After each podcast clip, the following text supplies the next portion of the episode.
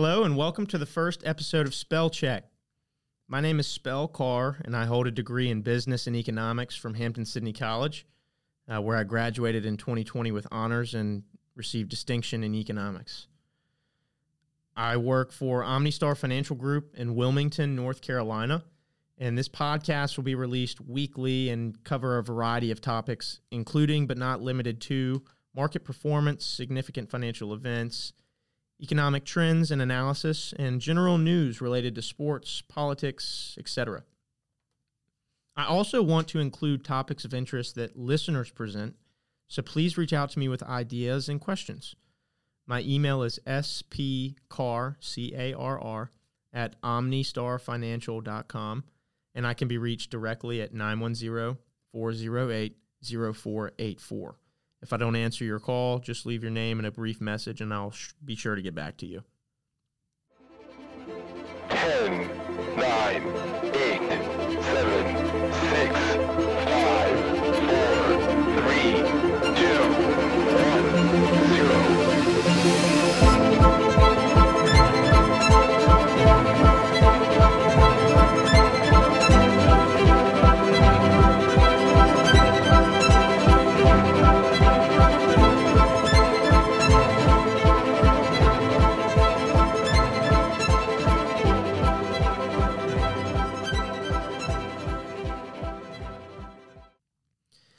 Today, we're going to review the performance of the major indices last year and get everyone caught up on how the market is doing so far this year.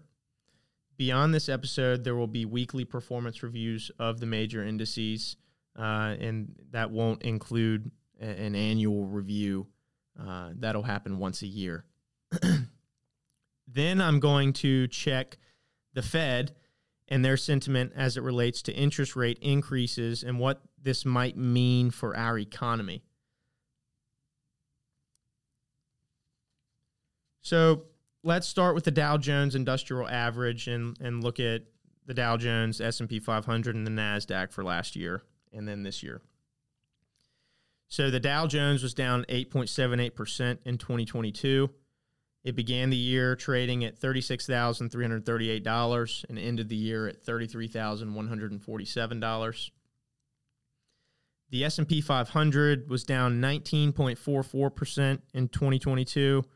It began the year trading at $4,766 and ended the year trading at $3,839. The Nasdaq uh, on a percentage basis, had the worst year of the three major indices in 2022, being down 33.10%. It began the year trading at $15,644 and ended the year trading at $10,466. so far this year, um, the indices have had some up weeks and some down weeks. Uh, the Dow is actually relatively flat so far this year. And again, we're through the ninth trading week of 2023. But year to date, the Dow is only up uh, 0.74%, 74 basis points. The S&P 500 has had a little bit better year than the Dow. It's up 5.37%. And the NASDAQ has had the best year of the three uh, major indices, and it's up 11.68%. All right, now on to the Fed and a couple things that I'm monitoring closely. Chairman Jerome Powell's sentiment and the way in which he answers questions in the Fed meetings is something that I listen to uh, very carefully. Uh, I think that and I, I wrote about this in a, a market perspective that I put out last year. Um, but following the Fed is, is very important and can provide a lot of information as it relates to interest rates, uh, obviously, uh, but also kind of inherent things that will will couple anything that Chairman Powell says. So uh, the economy and the major indices and things things like that. Uh, we can we can derive information from his sentiment and the thing and the way he answers questions. Um, so, for instance, my primary takeaway from the February meeting was his continual reference to services X housing data. Uh, and in in normal terms, that is consumer price index data uh, that relates to services, and it excludes any housing data. but Mr. Powell referenced this metric multiple times and said that it was stubbornly high. So I checked him on it, and he's right. Year over year, services minus housing data is up 7.71%. Remember, the target is 2% for inflation. The Fed's the Fed's target uh, inflation rate is 2%. So 7.71% is obviously very high. If this is something the Fed is using to influence their decisions, and it is, considering the number of times it was referenced in his last, last briefing, um, I feel confident in arguing that the Fed is going to raise interest rates well into the summer months. Uh, it, it's not breaking news to argue that there will be more rate hikes, uh, but it is uh, a little more controversial or up in the air um, to say that that rate hikes will continue well into the summer months, and I'm of that belief. the other the other things that I'm looking at monitoring closely, uh, well, the second the second point I'm going to make is related to consumer spending. So, the data release for consumer spending was a little over a week ago, and it supports my hypothesis that rate hikes will continue into the summer months. Reason being is plain and simple consumers are spending. When we look at PCE, personal consumption expenditures, uh, or more commonly known to or referred to as consumer spending, there was a cooling of the metric through October, November, and December of 2022. But the index jumped higher in January uh, it was up 1.8% month over month. In fact, there hasn't been a jump like that on a percent change basis since March of 2021. Since 1960, consumer spending has averaged 6.6% on a percent change from a year ago basis. PCE averaged 7.42% from 1960 to 2007. That's in line with levels today. Listen carefully to that date range 1960 to 2007. The, the Great Recession occurred in 2007, 2008. Uh, and what concerns me is that post financial crisis change in PCE. Uh, so there was a decade from 2010 to 2020 consumer spending was significantly lower than the previous 50 years, coming in at 3.3%. What does all this mean? What is the argument that I'm trying to make? What is the point I'm trying to get across? In short, people are trying to afford lifestyles they haven't attempted to afford in well over a decade. I wouldn't make this argument and not provide additional supporting evidence uh, and I'll get into those. There, there are two other things that I want to talk about, uh, third and fourth metrics that I'm watching closely. But I have I have the PCE graph in front of me from dating back to the 60s, or the, the data goes back to the 60s, and there is a a noticeable change that occurs post Great Recession. I mean, we're talking about a 3% decrease in consumer spending from historical the, the 1960 to 2007 average of 6.6 to 3.3% through uh, 2010 through 2020 that is that is significant because now we're back at levels that preceded great re- the great recession so let me let me give a couple more. Let me get into my third and fourth metrics that I'm watching closely and and try to uh, summarize my argument or the points I'm trying to make.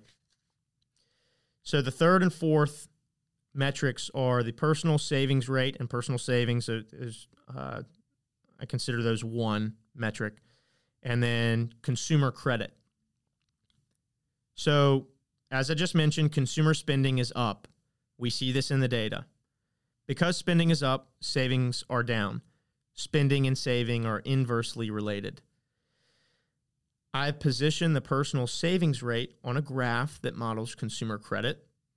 And consumer credit, by the way, has not been at the, the level that it is since the mid 90s on a percent change from a year ago basis. So let's summarize. We are seeing consumers live lifestyles that preceded the Great Recession. And you might say, well, Spell, there were far more factors at play in 2008. You can't make that argument based on a few statistics that relate to that time. And correct, you are. But there are other factors at play today that weren't around in 2008 and I don't want to get into those because my I don't want the episode to go too long, but I'll talk about those in in future episodes. But data is a powerful tool and should be used to tell stories more often.